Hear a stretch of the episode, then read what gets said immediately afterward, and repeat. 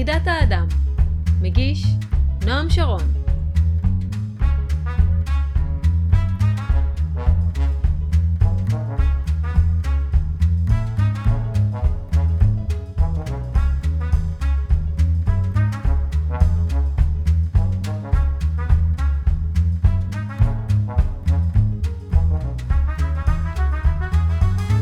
בחוץ, במרחבים בלא גבול, מצא עצמך כישות אדם.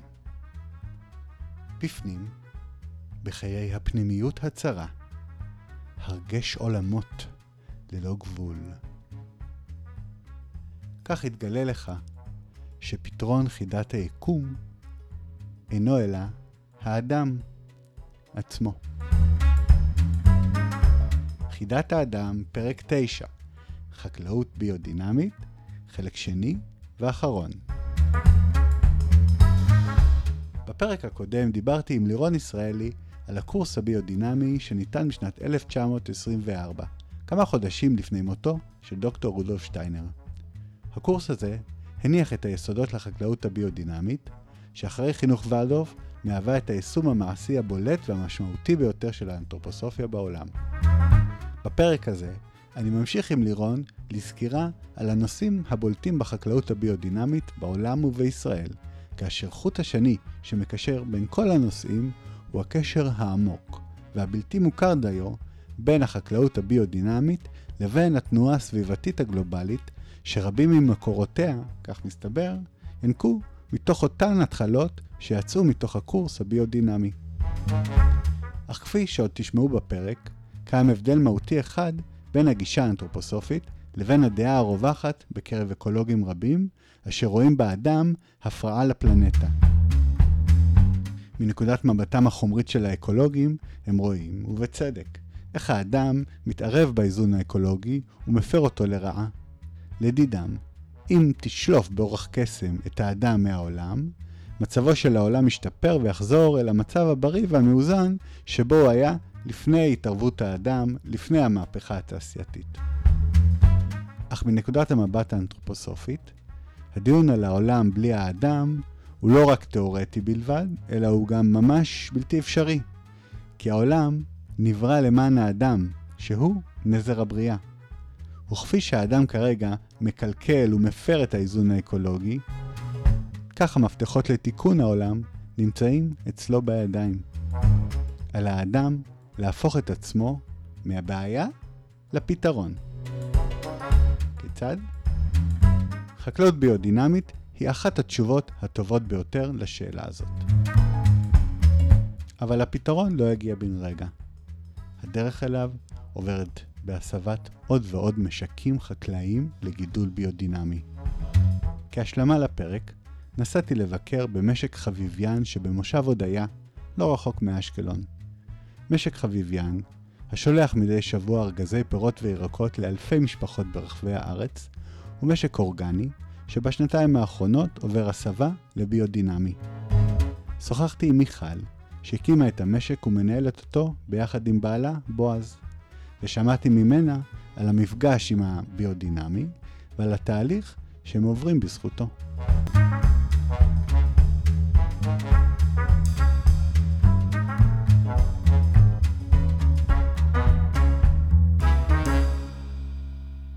שלום לירון, איזה כיף שאתה פה עוד פעם. כיף לבוא, תודה. ותודה לכם המאזינים, אה, קיבלנו באמת הרבה תגובות טובות על הפרק, גם אתה קיבלת לירון. כן, הרבה תגובות מאנשים שאמרו שזה היה מאוד משמעותי להם, השיחה בינינו.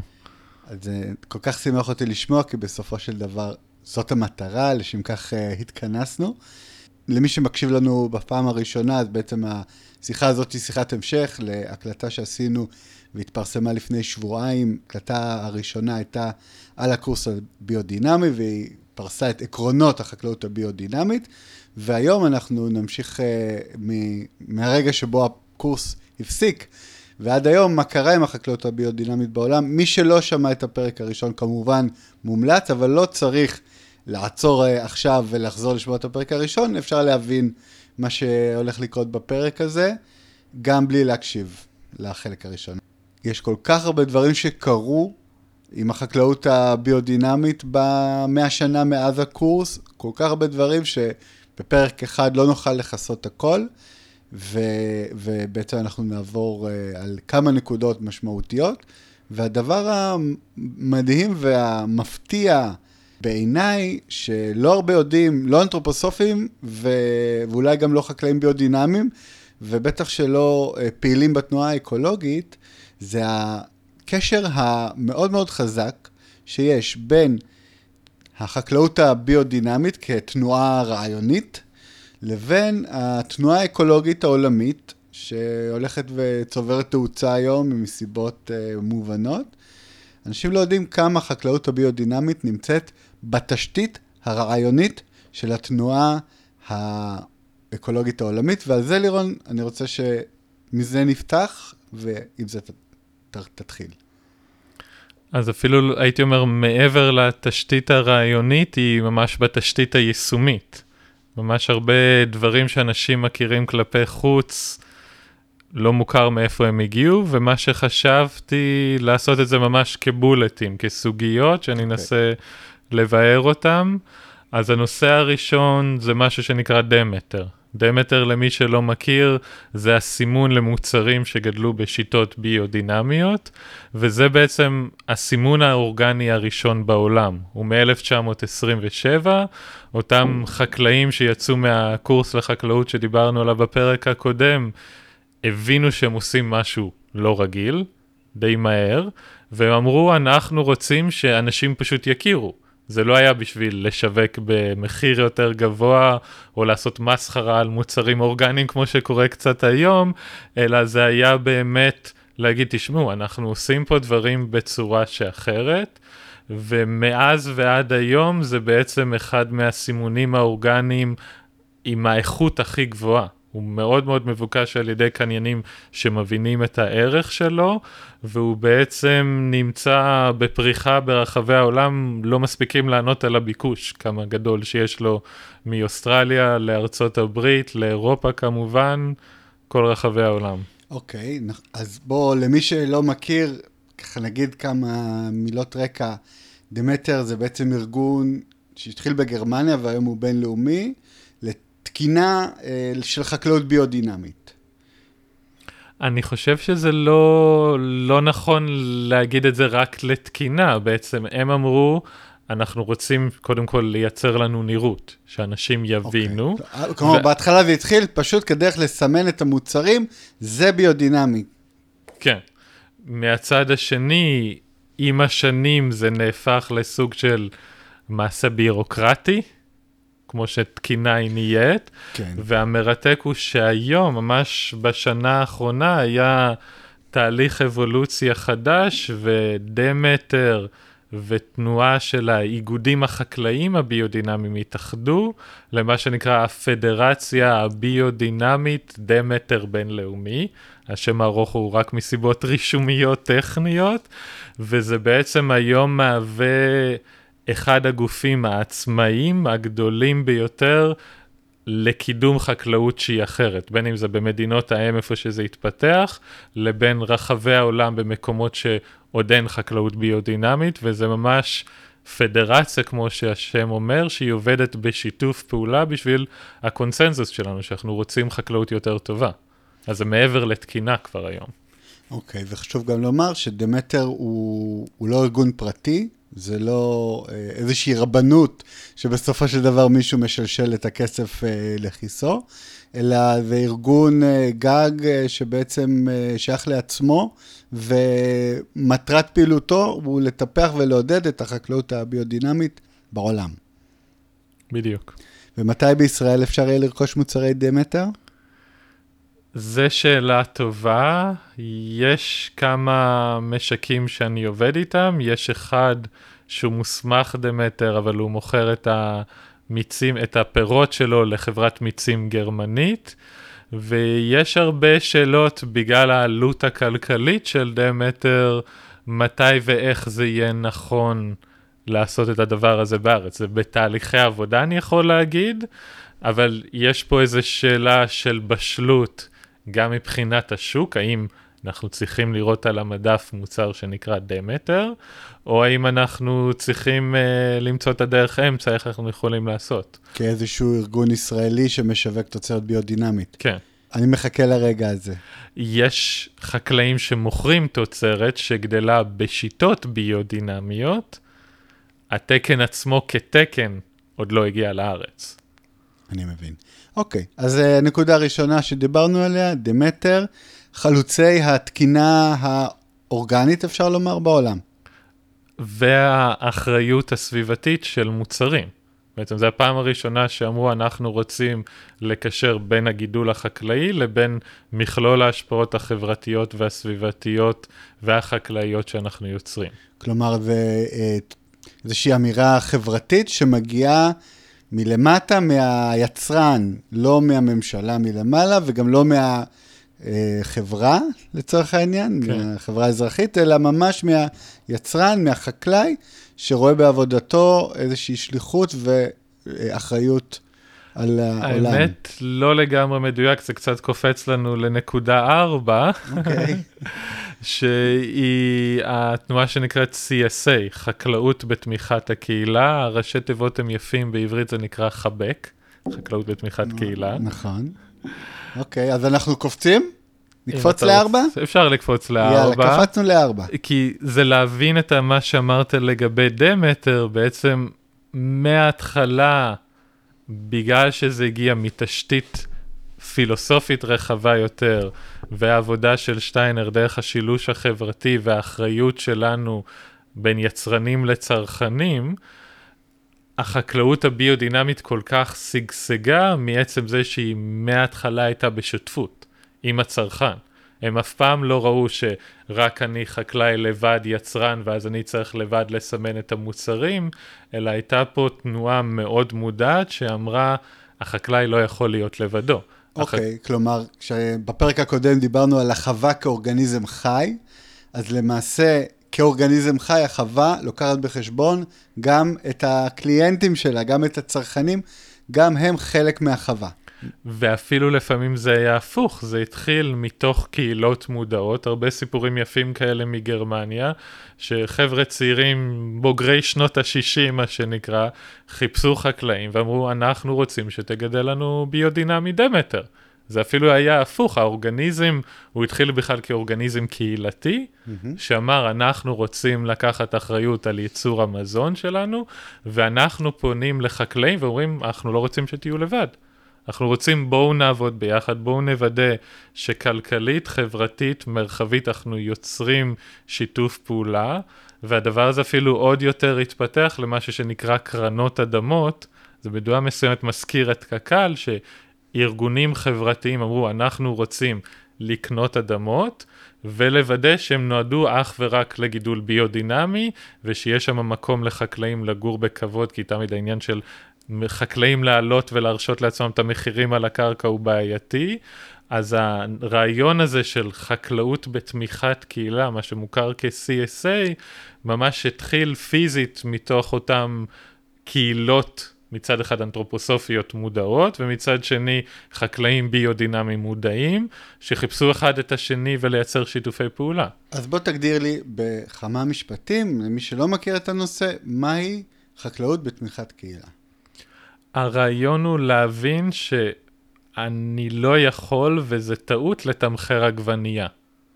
אי אפשר, אם אתה חושב על הפרק הקודם, כן, העק... את זה. על כל העקרונות, אי, אי אפשר לתמחר את זה, ובעצם אם אני מוציא מהמשוואה את המחיר הכלכלי של יחידה ייצור, ואני אומר, אני כקהילה חייב לוודא שיהיה אנשים שדואגים למזון בריא, לי ולסביבה.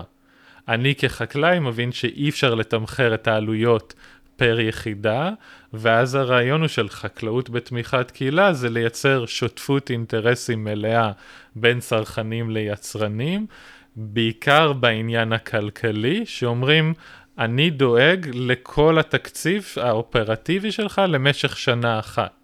בשנה שלמה אני דואג לכסות את הצרכים שלך, אתה בתמורה בשנה הזאת מתחייב לתת תוצרת לאורך כל השנה.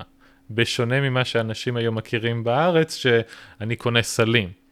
הסלים זה היה מין פתרון טכני איך הירקות בסוף עובדים. מגיעים ללקוח. מגיעים ללקוח, אבל המהות היא, היא שותפות מלאה, כי ברגע שקרה אסון, סביבתי, הצפה, כל דבר, למה החקלאי צריך לשאת על הכתפיים שלו את הבעיה הכלכלית? זו בעיה שלנו כש, כחברה שאין לנו מספיק מזון.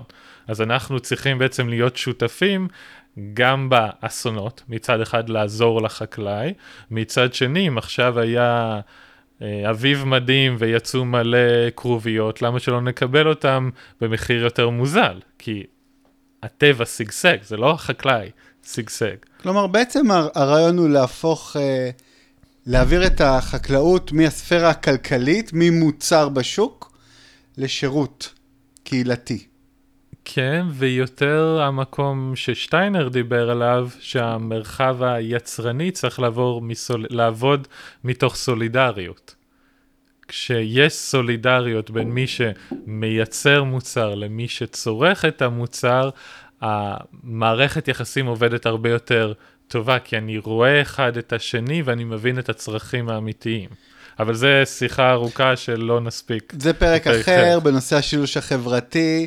שאנחנו מן הסתם נעשה באחד מהפרקים הקרובים, לידיעת המאזין יובל אלעד, תתחיל להתכונן. אוקיי. אבל מעבר לזה, גם ספציפית על איך חקלאות עובדת ביחד עם קהילה, מתוך הרעיון הרחב של השילוש החברתי, זה גם שיחה ארוכה שאנחנו יכולים לעשות. אם אני עובר לנקודה אחרת, עוד פעם... תחזור אחורה, לא? תחזור לשתיים. כן, נחזור לנקודה שתיים, אז החקלאות האורגנית. אוקיי, מה הייתה? חשבת מאיפה בא השם אורגני? אורגני? אנחנו אמרנו שהעיקרון הבסיסי ביותר של חקלאות ביודינמית זה החווה כאורגניזם חי. אוקיי. The farm is a living organism. האנשים שטבעו את המושג אורגני, שהתחילו את התנועה, היו חברים במעגלים של החקלאות הביודינמית, בעיקר באנגליה, באזור שנות ה-40. כלומר, כבר היו יותר מ-15 שנה של עבודה בחקלאות ביודינמית, שאנשים למדו אותה, ובעצם ביצירת הרעיון האורגני היה לקחת עקרונות ביודינמיים, להוציא את המיסטיקה, מה שנקרא, ולייצר תנועה חדשה. ואם אתה מסתכל היסטורית, רוב המייסדים של החקלאות הביודינמית, החברים אחר כך ב- בארגונים הבינלאומיים שמקדמים היום חקלאות, ביודינ... אה, חקלאות אורגנית, היו מתוך התנועה הביודינמית. זה ממש נולד אחד מתוך השני. אוקיי, okay, זה מאוד מאוד מעניין, כי קודם כל, באמת החקלאות האורגנית, אה, לצורך העניין, היא הרבה יותר נפוצה ומוכרת וזמינה בכל העולם מאשר החקלאות הביודינמית. ומצד שני, היא נראית, כשמשווים בין הביודינמי לאורגני, האורגני נראה ממש רדוקציה של ה...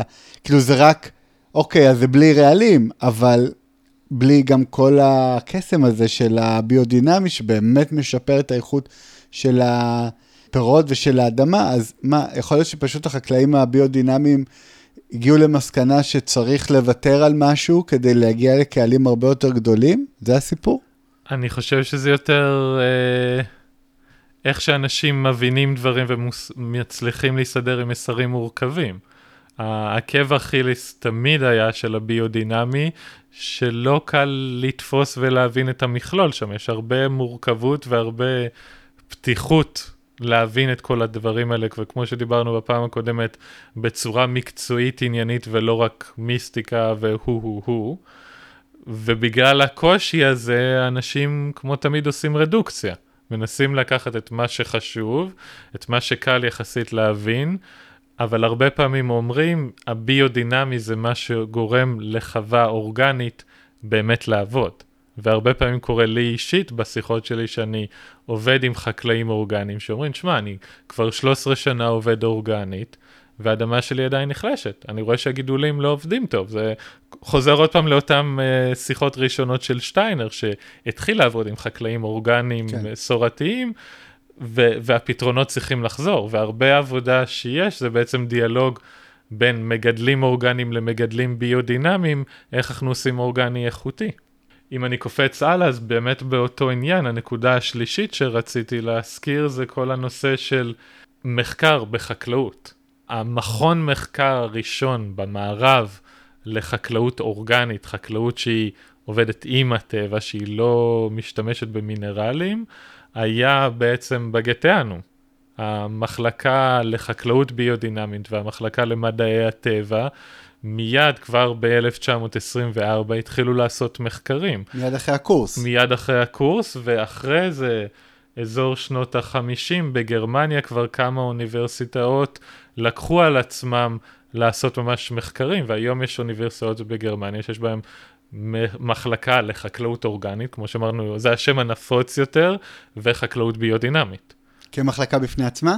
ביחד, ביחד, הם עובדים ביחד כמקום אחד, אבל אתה ממש רואה שהדברים האלה, באיך זה עובד באופן ענייני מעשי בעולם, התחיל מתוך אותם תנועות של החקלאות הביודינמית, ועד היום המחקר הכי ארוך טווח שאני מכיר, שכבר 40 שנה משווה חקלאות קונבנציונלית, חקלאות אורגנית וחקלאות ביודינמית, עובד בשוויץ, נקרא מחקר ה-DOL, והוא כבר פשוט כל כך הרבה שנים מראה את ההשפעה ואת ההבדלים בין שלושת הצורות האלה של החקלאות, והרבה אנשים לא מכירים שיש מחקר חקלאי כל כך ארוך טווח. אוקיי, okay. אז uh, בעצם uh, היוזמה הזאת של המחקר החקלאי, זה הדבר הראשון שיצא מהקורס הביודינמי. זה אולי הדבר, כרונולוג זה הדבר הראשון שצריך לדבר עליו. זה, זה באמת שאלה פה, דמטר והמחקרים יצאו ביחד. Mm. עוד פעם, אותה קבוצה, היא אמרה, יש לנו רעיון מעניין, אנחנו רוצים להוציא אותו לעולם, ואמרו, מצד אחד אנחנו רוצים שהוא יהיה נראה, ומצד שני אנחנו רוצים לראות שבאמת הרעיונות שדיברנו עליו בפרק הקודם באמת עובדים.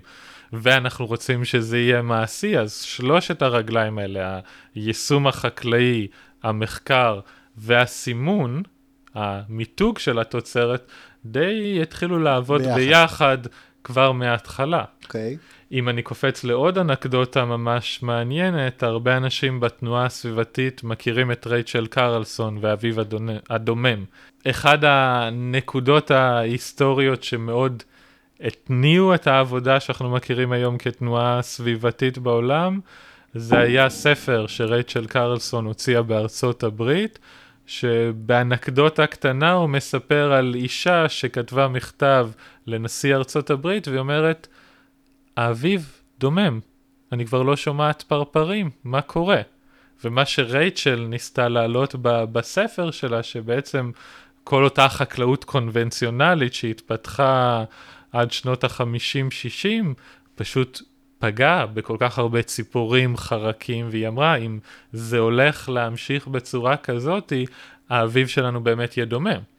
ומה שהרבה אנשים לא מכירים, אותו הנריד פייפר שהזכרנו, שכבר אם אתה חושב בשנות ה-60 היה עמוק ומאוד מתקדם בעבודה שלו, היה אחד היועצים שלה לכתיבה של הספר הזה. ואז מאותו רגע, בעצם שרייצ'ל קרלסון והנריד פייפר עבדו על האביב הדומם, עד היום התנועה הסביבתית נשענת על הרבה מאוד דברים שהתחילו לבוא מתוך החקלאות ביודינמית. הרי שטיינר דיבר בפעם הראשונה על מושגים שנקראים אקולוגיה.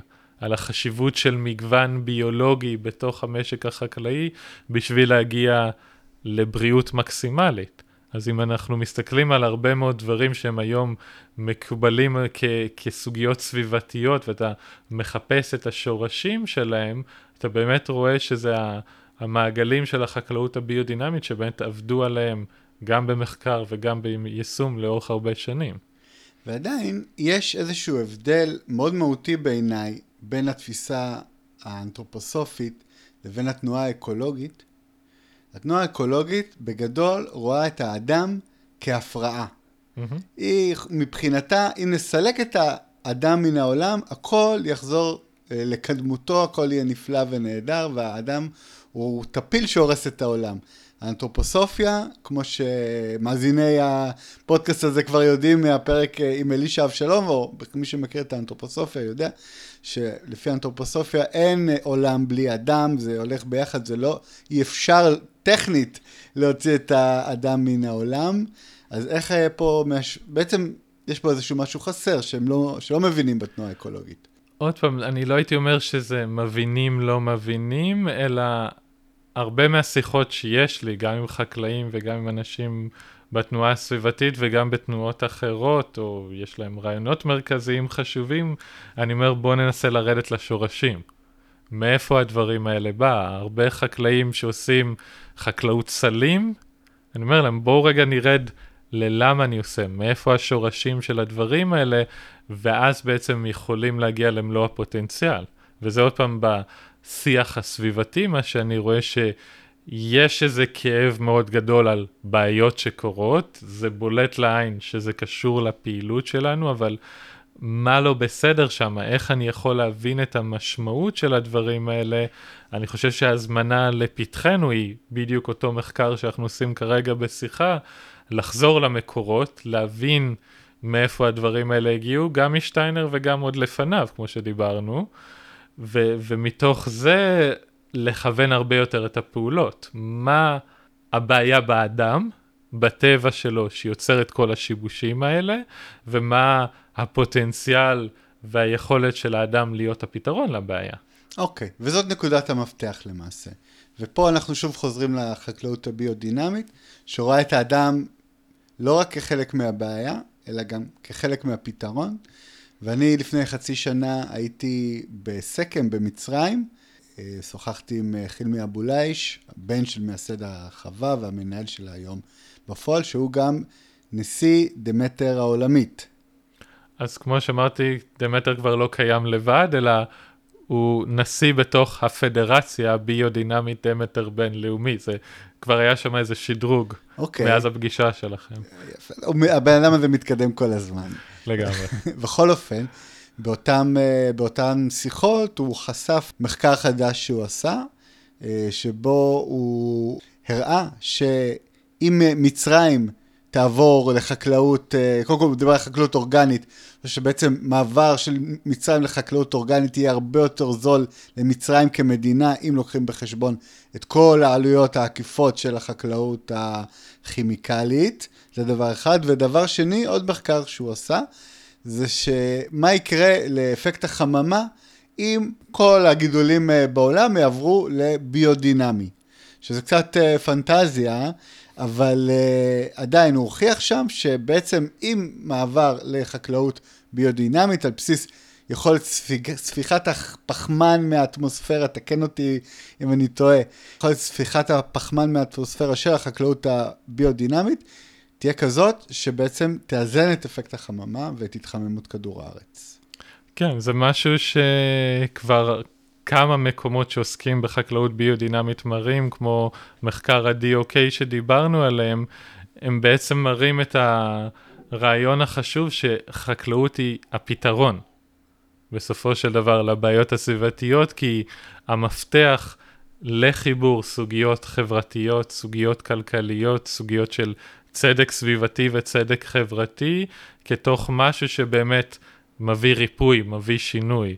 היכולת הזאת היא אה, לקבע גזי חממה, היכולת לנקות מים, היכולת להגדיל את המגוון הביולוגי, זה הכל דברים שכבר נוסו כל כך הרבה שנים בהצלחה על ידי החקלאות הביודינמית, ופה זה באמת הקריאה לנו לעתיד, אם אנחנו ניקח, כמו שאמרנו, אחריות חברתית על החקלאות. אנחנו נבין שחקלאות ביודינמית והחיות או הילדים שלה שהתפתחו לאורך השנים יכולים להיות הפתרון לבעיות הסביבתיות ונראה את התפקיד המרכזי של הבן אדם בלהיות פתרון, באמת ה...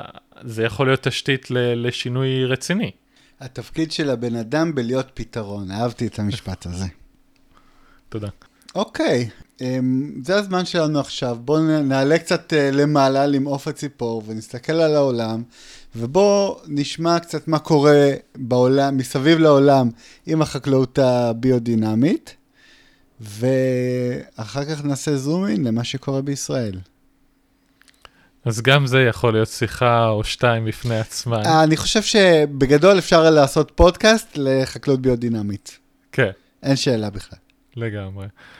אם אני מנסה לזרוק באנקדוטות סוגיות שונות שקורות ברחבי העולם, מצד אחד אני חושב שצריך להסתכל על ה... נקרא לזה הגוש האירופאי, בעצם אחד האזורים הכי ותיקים עם חקלאות ביודינמית, שכבר יש חוות של שלוש דורות. מהמם. יש מקומות שהם חקלאים יצרניים שאף פעם לא פגשו את החומרים הקונבנציונליים, למרות שכולם עושים, והאדמה היא שחורה, גן עדן, עד היום, ועדיין יצרנית. ויש שם מצד שני זה גם מין אתגר, בגלל שזה כל כך מובן מאליו, בגלל שאנשים כבר יודעים, כן, אני הולך לסופרים, יש לי כן. קצת כסף ואני אקנה את המוצר האיכותי של דמטר. יש שם באמת שאלה של התבגרות על התבגרות, איך אנחנו לוקחים את הדבר הזה קדימה. והרבה פעמים זה, זה מין אתגר במי הדור הבא שייקח אחריות על החוות האלה. אנחנו כבר כל כך הרבה זמן עושים אותם, איך אנחנו מפנים מקום לחקלאים צעירים לקחת אחריות, איך אנחנו עובדים שהדבר הזה לא יתעצם, מלשון יהיה עץ שהוא כבר לא גמיש והוא לא מסוגל להתמודד עם האתגרים של הדור הבא. וזה סוגיה אחת, מרכז אירופה הביודינמי הוותיק. סוגיה אחרת למשל היא מה שקורה בהודו. הודו מאז שנות התשעים ואפילו לפני סובלת מהמון אתגרים ב- בסוגיה הזאת של בין בריאות לחקלאות וכלכלה. וכלכלה, וזה ממש סוגיה של האו"ם של התאבדויות של חקלאים. ששותים את הכימיקלים שמספקות להם חברות ההדברה, כי הם לא יכולים לשלם את ההלוואות ש- שהם קיבלו כדי לקנות את הזרעים העקרים שהם קנו ממונסנטו. ויותר מזה, ברגע שהם רוצים להפסיק עם הדברים האלה, המערכת האקולוגית שלהם כל כך הרוסה, שהם לא יכולים לחזור. ולשם בעצם הביודינמי נכנס כחקלאות משקמת, כחקלאות שהיא פתרון, והוא באמת מצליח להביא חקלאים לשקם את המערכת החקלאית שלהם, את המערכת הטבעית שלהם, והיום זה ממש אה, שריפה בשדה קוצים. הכמות של חקלאים ביודינמיים ושל קהילות ברחבי הודו, זה פשוט מדהים לראות את, ה- את השגשוג של זה, והרבה, זה בסוג, בזכות עוד פעם חלוץ אחד שנקרא פיטר פרוקטור. שהוא הרבה חרש את כל הודו, צפון, דרום, מזרח, מערב, והדליק את הלהבה הזאת, הוא נפטר לפני כמה שנים, ועד היום הרבה בהודו נוקפים לזכותו את, ה, את ההצלחה הזאת. כן, ויש סרט מדהים אה, שקוראים לו אדם פרה עולם, רק לא בעברית. כן, אה, גם כתבנו על זה מספר פעמים באדם עולם, אה, גם אייל בלוך כתב על זה. אה, זה באמת מרתק מה שקורה בהודו עם החקלאות הביודינמית, ואני באופן אה, אינטואיטיבי חושב שזה קשור לפרה. אה, הרי הפרה שהיא כזאת חשובה בחקלאות הביודינמית, ולא סתם, בגלל שהיא האימא של החקלאות, והודו שהיא מדינה חקלאית, הפרה בה היא חיה קדושה, ו, ולמה למה בעצם הפרה קדושה בהודו? כי הודו היא מדינה חקלאית, והפרה היא כל כך שימושית לחקלאים בכל כך הרבה דרכים שונות, זאת הסיבה שהיא הפכה לקדושה. אז uh, כשהגיעה לשם שיטה שככה העלתה את הפרה ושמה אותה במקום הנכון, שהיא הגיעה לארץ שבה עד... uh, מע- מעליהה את הפרה, זה חיבור uh, מושלם. ועונה על צורך, כמו שאתה אומר. זה מדויק. אם אני אקפוץ לעוד אזורים, אז באמת בדומה קצת, בדרום אמריקה ומרכז אמריקה, עוד פעם, הקשר הילידי לחקלאות, והזה שחקלאות ביודינמית היא באמת גישה מאוד הוליסטית, שבאמת רואה הרבה דברים, יש היום הרבה מאוד שגשוג של החקלאות הביודינמית מאותו קשר.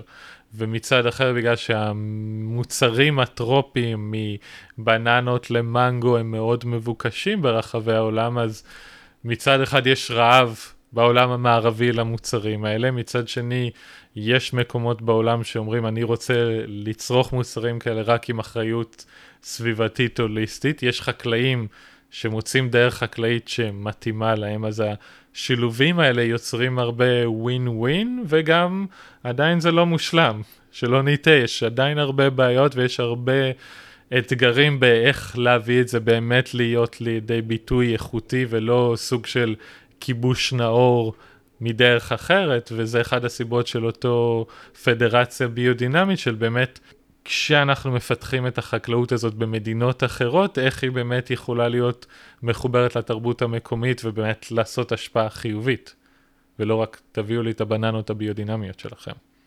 אוקיי, אה, אז אחרי שעשינו סיבוב קטן מסביב לעולם, בואו נחזור לביצה הקטנה שלנו, ישראל, שעד uh, לפני uh, לא הרבה זמן הפעילות הביודינמית הייתה מאוד ממוקדת, ובשנים האחרונות, הרבה בזכות הפעילות שלך, לירון, יש uh, צמיחה מאוד מאוד גדולה ב, ב, בתחום הזה, אז בואו נשמע קצת על מה שקורה היום בארץ, אבל הייתי רוצה להתחיל, ראיתי במסמך שככה בהכנה שלנו, ש... הייתה בישראל פעילות uh, כבר משנת 1945. זה עדיין חידה שאני מנסה לפצח אותה, אבל אני מצאתי את המגזין הביודינמי האמריקאי מספר 5, מ-1945. יש שם מדור מכתבים למערכת, וכתוב שם Biodynamic in Palestine. יש איזה סיפור מאוד קצר, לא לגמרי ברור מה היה ומי היה. ההערכה שלי זה שהיה סביב החיפוש שלהם החיטה. בעצם אחד מהסוגיות ששטיינר העלה בפני פייפר זה למצוא את המקורות של החיטה, ובעצם לראות שהחיטה נחלשה וצריך להגיע למשהו חדש, בין אם זה הוא, ארנפריד פייפר או שליחים שלו, יכול להיות שזה היה הסיפור, עוד פעם, זה איזה מין חידה שאני עדיין... למה אתה אומר שזה קשור לאם החיטה? כי היה הרבה בשנים האלה חיפוש סביב הדבר הזה, וגם שטיינר עבד על הסוגיות האלה, אז אני יכול לשער עוד פעם שזה הסיבות שהדברים האלה הגיעו. אני גם שמעתי שהיה מרכז להכשרה בחקלאות ביודינמית בהולנד, שבעצם הכשיר יהודים לפני העלייה לארץ בחקלאות ביודינמית בהולנד. אז אני, אני כבר אספתי כמה פיסות מידע. אוקיי, okay, מעניין, אז... אה, אבל נראה שהזרעים היו באדמה okay. אוקיי. הרבה מאוד זמן, ואז באמת השאלה ההיסטורית, אז עוד פעם, מין סקירת ציפור, שתי נקודות מרכזיות זה ההקמה של כפר רפאל וההקמה של הרדוף כשני, נקרא לזה קודם כל, יוזמות אנתרופוסופיות, שמאוד היו מחוברות לחקלאות. שתיהן... מיד עשו את הדבר הזה שנקרא חקלאות ביודינמית, כל אחד בצורה וביכולת שלו. יותר מאוחר, שנות ה-90 לשנות ה-2000 המוקדמות, היו בערך חמש חוות מוסמכות דמטר בארץ. חמש חוות דמטר כן, בארץ? כן, בחירות, במענית, סליחה, שכחתי את השם בדרום, היו כמה יוזמות, יצא לי כבר לפגוש ולשמוע חלק מהאנשים שהיו מעורבים. באמת בינינו, הם פשוט לא החזירו כלכלית. היה איזה אחד בחירות שהשקיע את הנשמה, לא קיבל הערכה, קיבל הצעה לנהל כרם בארצות הברית ועזב. וככה עוד כמה סיפורים שהדבר הזה לא החזיק, ואפילו בהרדוף שחררו את התקן דמטר גם מסיבות בין אם זה כלכליות, ארגוניות. הרדוף הפכו לשם נרדף לאורגני. זה מה שקרה, כן, אבל יותר מזה, אני חושב שזה בעיקר האתגר, אם אני מנסה בקטנה שאני יכול להבין מה קרה, לא הייתה מספיק את הבגרות החברתית לקחת אחריות על הדבר הזה. הרי משנות ה... 80, 70 מהעבודה של uh, מריו לוי שהקים את החקלאות האורגנית בארץ, היה הרבה התעוררות ואחריות מצד החקלאי לעשות משהו אחר, והיוזמות האנתרופוסופיות היו מאוד מחוברות לעשייה האנתרופוסופית והיה להם דרך לצבור במה זה אנתרופוסופיה בישראל, שאני חושב שהבגרות הזאת היא להבין מי אנחנו כחברה ואיך אנחנו לוקחים אחריות על החקלאים ואיך אנחנו יוצרים את החקלאות בתמיכת הקהילה, זה בעיקר האתגר שלא היה אז, וזה אני חושב השינוי שמתחיל לקרות כי הצרכנים הרבה יותר מודעים.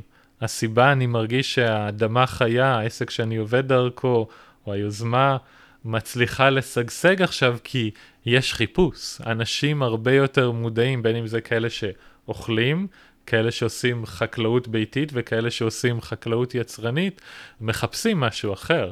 חקלאים אורגניים שכבר צברו הרבה ניסיון והרבה עבודה טובה, מרגישים, וואלה, מה, מה הדבר הבא שלי? איך אני יכול לעשות את החקלאות האורגנית שלי יותר טובה? והדבר שהיה חסר בשנים האחרונות בארץ זה איך אני מבין את הביודינמי עניינית. איך זה מציאות של חקלאי, וזה הרבה מה שאני מנסה בשנים האחרונות, ואני מרגיש שזה לא רק משהו שלי. מעולה. אז בוא, עכשיו הגענו אליך. תספר לי, לנו, בכמה מילים, איך אתה הגעת לחקלאות הביודינמית, או לאנתרופוסופיה בכלל? מה הייתה הדרך שלך ומה אתה עושה היום? אני חושב שהתשובה שלי תהיה לימודי גורל. אם אני מסתכל על חינוך האדם אחרי הבית ספר, יש לו נתיבים שונים, שאחד מהם זה פשוט הגורל. והחיים שלי איכשהו זימנו לי הרבה הרפתקאות, אין לי דרך אחרת לקרוא לזה, שפשוט פתחו דלתות. אם אני אתחיל את זה שהתחתנתי עם אישה מגרמניה, אז אני תמיד יכול להאשים את האימא של הסבתא שעשתה ולדוף לפני הרבה שנים, ובעצם דרכה הכרתי גם את האנתרופוסופיה וגם את החקלאות הביודינמית, פשוט מלבקר קרובי משפחה בדרום גרמניה. זה המשיך לזה שהייתי חקלאי אורגני צעיר במשק הר פרחים. התחלתי להכיר קצת את החקלאות הביודינמית, לא היה עם מי לדבר על זה באותם שנים, ופתאום ראיתי בחווה שנקראת Tablehurst באנגליה, שבוע חקלאות ביודינמית בשביל החווה. דפקתי בדלת, שאלתי באימייל כמובן, היי, hey, אני לירון מישראל, אני רוצה להבין את התכשירים הביודינמיים ואת החקלאות, אה, אפשר לבוא. בריוני יאנג שענתה לי לאימייל אמרה, כן, come and stay put. היא פשוט לקחה אותי כשוליה, יותר משבוע פשוט הייתי לידה 24/7. מה שגיליתי בדיעבד זה שהיא הייתה אחראית על ייצור התכשירים הביודינמיים בשביל האיגוד הבריטי. ולא רק זה, היא חיה פעם חצי שנה בהודו, חצי שנה באנגליה, וכשהיא בהודו היא מייצרת תכשירים ביודינמיים בשביל האיגוד ההודי. ככה שאיתה בשנה העוקבת נסעתי מצאת, להודו. מצאת עם מי ללמוד uh, תכשירים. כן, וזה היה במ... לגמרי במקרה שחיפשתי, דפקתי באיזה דלת, ופשוט הדלת שנפתחה הייתה מסדרון מאוד ארוך. ומאז מה שאני רואה שקרה לי פעם אחרי פעם זה באמת איזה מין מפגשי גורל כאלה שהובילו אותי צעד אחרי צעד להתמקצע, להבין שאחד השאלות הכי חשובות שכל הזמן מאירה כמו נר לרגליי זה איך הדבר הזה נהיה למציאות מעשית בישראל. ואז מה שקרה ברגע ש... צברתי כמה תובנות, דיברתי עם ירדן ממשק סלסילה בעמיקם, ואמרתי לו בוא ננסה לארגן איזה מין קבוצת ניסוי ולמידה. הוא היה חקלאי אורגני כמה זמן, בוגר הפקולטה עם איזה סימן שאלה, ואני הייתי חקלאי אורגני גם עם כבר כמה ניסיון עם חקלאות ביודינמית, ואמרנו בוא ניצור משהו. ומה שהדבר הזה התחיל, ממש כמו זרע, זה היה לייצר מה שעד היום אני באמת קורא לה מין קבוצות עבודה ולימוד של חקלאות ביודינמית. היום אני יכול להגיד בהסתכלות אחורה, אנחנו בפתיחה של הקבוצה השביעית, כלומר שבע שנים שאנחנו עושים את זה, אפשר להגיד שיש בערך 15 חוות שונות או משקים חקלאיים בשפה הישראלית שעוסקים בחקלאות הביודינמית. כולם בלמידה, כולם... בהסבה מסוימת, עדיין... תקן אותי אם אני טועה, אה, משקים שהם ביודינמיים פר אקסלנס? איך אתה מחליט מתי אתה ביודינמי? כלומר, אם אין לך איזה גושפנקה רשמית שמישהו כן. בא והניח עליך חותמת, כן. זה באמת שאלה, מתי אני מחליט, ואני חושב שזה ה... השינוי שאנחנו מנסים להוביל, זה איך אני מתבגר בהבנה שלי, ואני אומר, וואלה, אני באמת עושה את הדבר הזה, וזה מספיק, ואני באמת יכול לקרוא לעצמי בנוח חקלאי ביודינמי, ואני חושב שמה שעדיין חסר, ואיזה מין חיפוש, איפה הבגרות של הקהילות. בעצם יש הרבה אנשים שעובדים עם האנתרופוסופיה, שנמצאים עם הילדים שלהם בתהליכים של חינוך ולדוף. השאלה שנשאלת כרגע בישראל זה איפה הבגרות להגיד, וואלה, אנחנו רוצים את הדבר הזה שנקרא מזון בריא לי כבן אדם ולסביבה. ואני חושב שברגע שיהיה את האחריות הציבורית הזאת, אז באמת תוכל להגיד שהחקלאות הביודינמית באמת נולדה בארץ. כי היא לא יכולה להיות רק מעשה של החקלאי, לא משנה כמה חקלאים יהיו הכי חרוצים והכי יעשו את הכל לפי שטיינר, מה שנקרא, אם אין את החיבור החברתי, אם אין את הזהות אינטרסים, כמו שאמרנו, במרחב היצרני בין צרכן ללקוח, זה לא יבשיל, אבל זה כבר קורה, יש הרבה אנשים שיותר מגיעים מהצד הקהילתי שמחפשים לבנות את השיתופים האלה. אני, אני יכול להגיד לך אפילו מנקודת המבט הצרכנית הפשוטה, שאני היום אה, קונה, מקבל הביתה פעם בשבוע סל אה, אורגני, אה, אז א', מאוד עזר לי לבחור במשק שאני יודע שהוא בהסבה לביודינמי, זה מאוד עזר לי לבחור בו. ואני יודע שאם הייתי יכול לקבל סל ביודינמי הביתה, הייתי עושה מאמצים גדולים כדי שזה יקרה ומשלם יותר או מה שצריך. אני חושב ש... שוב, כבן אדם, כצרכן, בעל משפחה, אני חושב שהתנאים מאוד מאוד בשלים היום לכזה דבר, ו... ואולי אה, אה, עדיין אין את מי שייתן את זה, ואם היה מישהו קם ונותן את זה, הוא היה רואה שוואו, יש פה ביקוש. זה קצת ביצה ותרנגולת, כי חקלאים לא מספיק בטוחים אם הם צריכים יכולים אם יהיה מי שירצה. ומצד שני צרכנים אומרים, אני לא בטוח אם אני אקנה, אם אני לא בטוח שזה באמת זה. וזה היופי, מה שנוצר, כמו שאמרתי, מאז לפחות שנות ה-70, זה בעצם השולחן העגול הזה. בוא ניצור את המרחבים שאנחנו יושבים ביחד, קבוצה של צרכנים מודעים, חקלאי אחד או יותר, ו- ועובדים ביחד. וזה משהו שבעצם אדמה חיה מנסה לאפשר כבר כמה שנים, ליצור את הדבר הזה, ו- ואני עדיין מרגיש שיש פה עוד איזה מין הבשלה של קבוצת צרכנים, להתרכז קודם כל בינם לבין עצמם, ולהגיד, אני עכשיו פונה לחקלאי. והמצב לדעתי כבר בשל, שכשהיא תהיה את הפנייה הזאתי, יהיה מי שיענה לה. זה, זה היה השאלה פה, כי כבר ברור לנו כקבוצת חקלאים איך לעשות את זה. Okay. אוקיי. יש ייצור של תכשירים ביודינמיים בארץ, okay. כן. יש ניסיון מצטבר של הדברים, עכשיו אנחנו צריכים לרקום את החוטים ביחד שזה באמת יקרה. טוב, אני מקווה שאחד מה... לפחות אחד מהמאזינים של הפרק הזה עכשיו uh, קופצות לו המנורות בראש, והעיניים שלו יוצאות מאח... מהחורים, והאוזניים גם, והוא יישב ויכתוב את המייל הזה, כי לדעתי זה, זה פשוט לחבר את הדברים, השטח כבר בשל. ומי שרוצה, באמת מוזמן לפנות ללירון, אליי, ואנחנו נעזור לדברים האלה לקרות, כי זה, אני מרגיש את זה ממש ככה באצבעות שלי. אמ, לקראת סיום, אז אני רוצה בכל זאת ככה שתספר לנו עוד קצת על מה שאתה עושה, כי גם יש לך דוקטורט שאתה כותב. כן, אני בסופו של דבר, אדמה חיה זה הדגל המרכזי, שמבחינתי זו יוזמה שהמטרה שלה היא בדיוק בתפר הזה, איך אנחנו יוצרים שינוי בחקלאות ובקשר שלנו כצרכנים. ובאופן אישי חשוב לי להיות בקשר עם העולם האמיתי.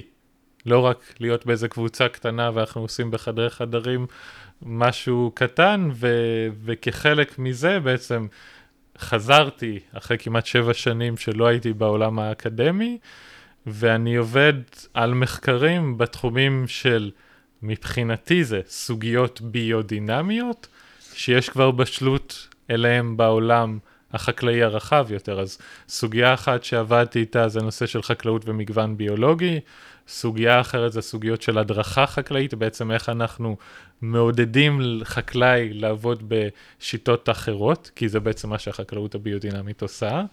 ו- וסוגיה אחרת שעכשיו אני עושה בדוקטורט, זה בתחנה לחקר הסחף, על המערכת יחסים בין נחלים לבין שדות חקלאיים. ועוד פעם, איך אנחנו יכולים לעבוד על המרחבים האלה של השיתוף פעולה במרחב, בין צרכים שונים, בין תהליכים שונים, בשביל להביא לבריאות, גם לשטח החקלאי וגם, אה, וגם לסביבה. אז בקרוב נוכל לקרוא לך דוקטור ישראלי? אה, יש לי עוד זמן. יש עוד זמן, אני, אבל אנחנו נהיה שם שזה יקרה. אם אני אעבור את המבחן. אני, אין לי שום דאגה. חייב להגיד לירון שבמבט מהצד זה מעורר השראה לראות את הדרך שאתה עושה, את ההתפתחות. אני זוכר את השיחה הראשונה שלנו לפני שבע שנים, מסתבר? אפילו קצת יותר. אפילו קצת יותר, וואו, איך הזמן עובר. אני מהשיחה הראשונה, היה לי ברור שאני מדבר עם הדבר האמיתי, שזה מה שהחקלאות הביודינמית חיכתה לו, ו- ולכן מהרגע הראשון הייתי איתך ו- ומאחוריך. חנכת גם את המדור החקלאות הביודינמית אה, באדם עולם. אגב, זה אה, גם למי שרוצה להעמיק, אז עשרות, אפשר לומר עשרות, מאמרים שכבר נכתבו והופיעו אה, ונמצאים כולם באתר של אדם עולם, שנגיש למנויים שלנו. אז זהו, אז לירון, לא נותר לי אלא לאחל לך המון בהצלחה בדרכך הברוכה והמיטיבה עם העולם והאדם. היה לנו ממש כיף, ואני בטוח שעוד ניפגש, גם, ב... גם במסגרת הזאת. לגמרי, אני מלא הערכה חזרה ותודה, ואני מההתחלה הרגשתי את התמיכה החיובית, ואם נרים לשתינו להנחתה כאן, שיש לנו הרבה שומעים, בצורה מסוימת, מה שאנחנו עושים ביחד זה מנסים לייצר את הספר הראשון על חקלאות ביודינמית נכון. בעברית, ו- וזה איזה מין מרחב שאני מרגיש ממש כיף לעבוד ביחד איתך, וכיף לייצר את המודעות לדברים האלה ולייצר את התכנים, וזה ממש לי לשמחה להיות חלק בזה. אז תודה, ועד המפגש הבא. כן, טוב, אחרי שאמרת את זה בקול וכולם שמעו, אז זה כבר הרבה יותר מחייב. צריך למצוא לזה את הזמן, אין ברירה. כמו שאמרו, תזרוק את הכובע מעבר לחומה, ואז אתה חייב ללכת לקחת אותו. אז אה, יאללה, נסגור את המיקרופון ונלך אה, לקחת אותו. תודה רבה, לירון, תודה לכם המאזינים, ונתראה בפרק הבא של חידת האדם.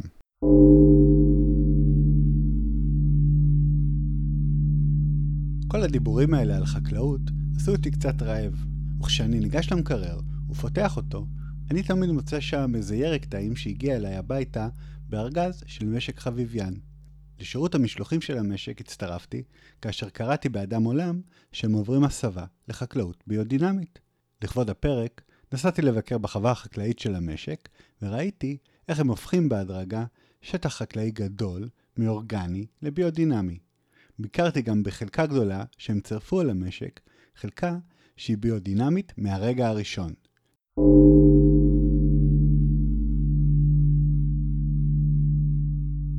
אז שלום, קוראים לי מיכל, מיכל חביביאן, ביחד עם אה, בועז, בן הזוג שלי, אנחנו הורים לחמישה ילדים וגם ההורים של משק חביביאן. אנחנו מגדלים אה, ירקות. בועז מגיע מתחום החקלאות, הוא אגרונום, הוא גידל ירקות מאז שהוא ילד במשק של ההורים שלו, וכנער גם אה, לקח אחריות על המשק. אני באה מתחום האוכל, וכשפגשתי אותו מאוד התרגשתי לדעת שהוא יודע לגדל אוכל, והחלטנו בעצם uh, לגדל ביחד פה במשק חביביאן. Uh, אנחנו מגדלים uh, בשיטות אורגניות. בשנתיים האחרונות גם אנחנו עושים הסבה לביודינמי.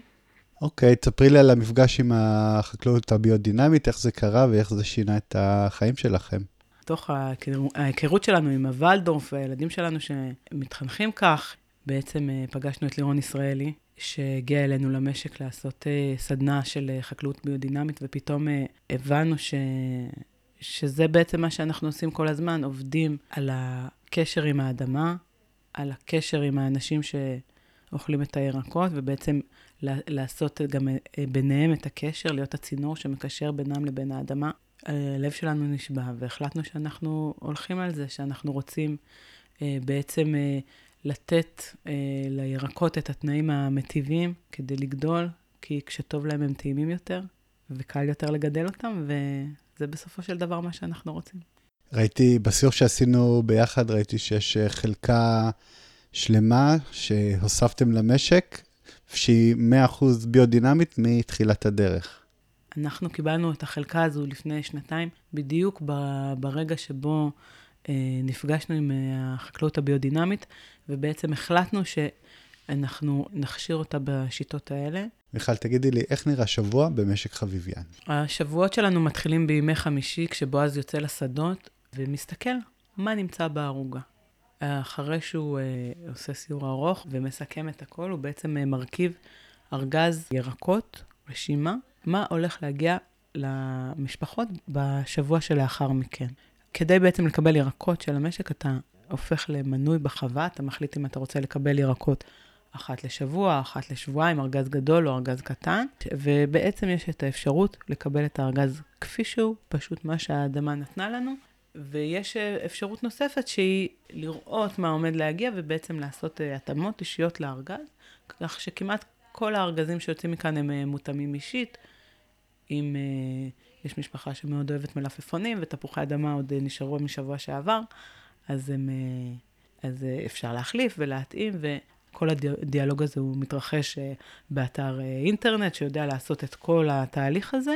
ובעצם מעבר, מעבר לארגז הירקות, שהוא הבסיס של המערכת יחסים הזו ושל התקשורת בינינו, יש אפשרות גם אה, אה, להזמין אה, פירות מחקלאים אורגניים שאנחנו עובדים איתם בשיתוף פעולה, מוצרים מיצרנים קטנים שהם אה, בדרך כלל אה, חברים שלנו ואנשים שאנחנו מכירים ורוצים אה, בעצם אה, שהפלטפורמה שיצרנו כאן אה, תוכל לשרת גם אותם, ושהארגז שמגיע הוא יהיה מגוון ושיהיו בו פנים של אה, הרבה אנשים שמחויבים לעשייה שלהם רוצים לעשות מוצרים בדרך הכי טובה שאפשר. אני רוצה שתגדירי לי את התפקיד בעינייך של המשק שלכם. התפקיד שלו בעולם, מה השליחות שלו, הגבוהה. אנחנו uh, חיים היום בעולם של הפרדות. כל אחד הוא מכיר רק את עצמו ומרגיש רק את עצמו, ואנחנו לא באמת נפרדים. יש פה uh, את האדמה שמחברת את כולנו, וכולנו עשויים ממנה, כלומר, uh, היא מצמיחה את, ה, את המזון, וכשהיא uh, טובה, היא מצמיחה מזון טוב. אה, הדברים האלה מחברים בין כולנו, כשאנחנו מסתכלים אה, החוצה על הערוגה, מי שעובד בה, הוא, הוא יודע, הוא מרגיש שהוא לא מסתכל החוצה, הוא מסתכל בעצם פנימה על מה שמרכיב אותו. בעולם שאנחנו מוקפים כל הזמן במסר ש, שחסר לנו משהו, ושאנחנו צריכים לקנות עוד ועוד, ו, ושדברים שאנחנו לא צריכים, ושהופכים בסופו של דבר לזבל. ובירקות זה לא ככה.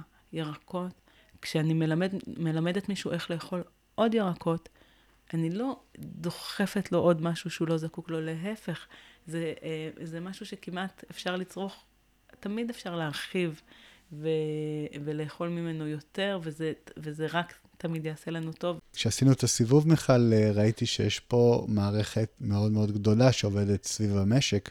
מכל העולם מגיעים לכאן. נכון, אה, יש פה באמת אה, הרבה אנשים אה, שעובדים ולוקחים חלק בדבר הזה. בהקשר של החקלאות הביודינמית זה מעניין. אנחנו בעצם אה, מעסיקים כאן אה, סטודנטים שמגיעים ממדינות עולם ש, אה, שלישי למשך שנה, בעצם כדי ללמוד אה, חקלאות אה, במעצמת החקלאות של ישראל.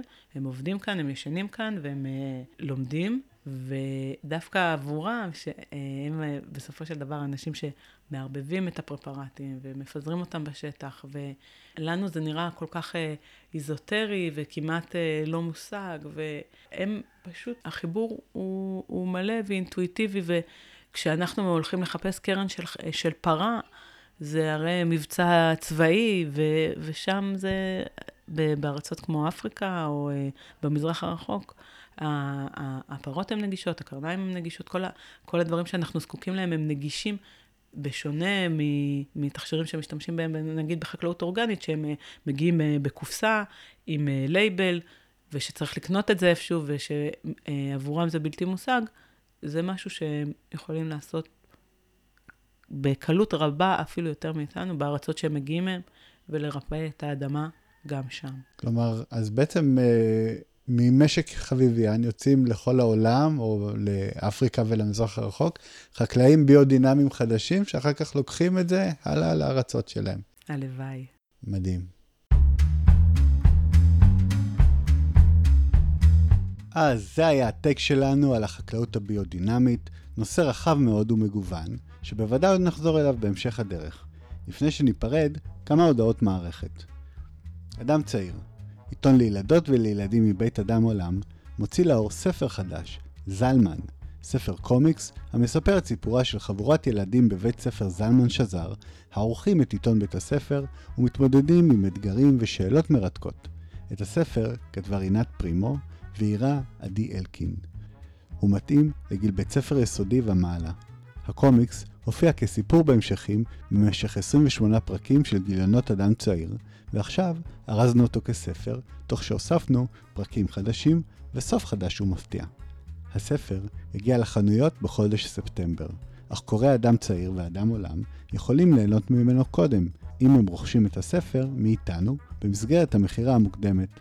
כפי שירקות ופירות תמיד עדיף לקנות ישירות מהחקלאי, כך גם את זלמן עדיף לקנות ישירות מאיתנו, ממי שגידל וטיפח אותו באהבה במשך שנים ארוכות.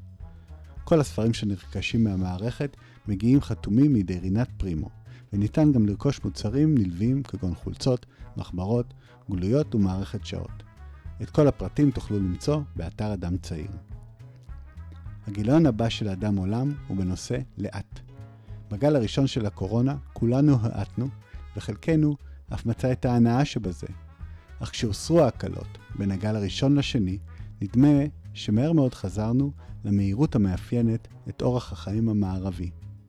כיצד אנחנו יכולים, באופן מודע, להכניס איטיות מטיבה לחיינו? כיצד אנחנו יכולים להאט בהורות שלנו, בחינוך, בצריכה, בבישול, בעבודה ובמערכת היחסים? זה המוטיב המנחה, ואלו השאלות שמובילות את גיליון הקיץ שלנו, שיישלח למנויים בתחילת אוגוסט. אם אתם נהנים מחידת האדם, אתם ודאי תהנו גם ממגזין אדם עולם. רוצים להתעדכן בפרקים חדשים של חידת האדם? הירשמו בחינם לרשימת התפוצה של האיגרת באתר אדם עולם. חידת האדם ניתן להאזין באתר אדם עולם, בספוטיפיי, ובקרוב גם באפליקציות פודקאסטים נוספות. תודה לקסניה לוינס, פיית הפודקאסט, על עזרתה גם בתחום הזה. אני הייתי נועם שרון. להתראות בפרק הבא של חידת האדם. thank you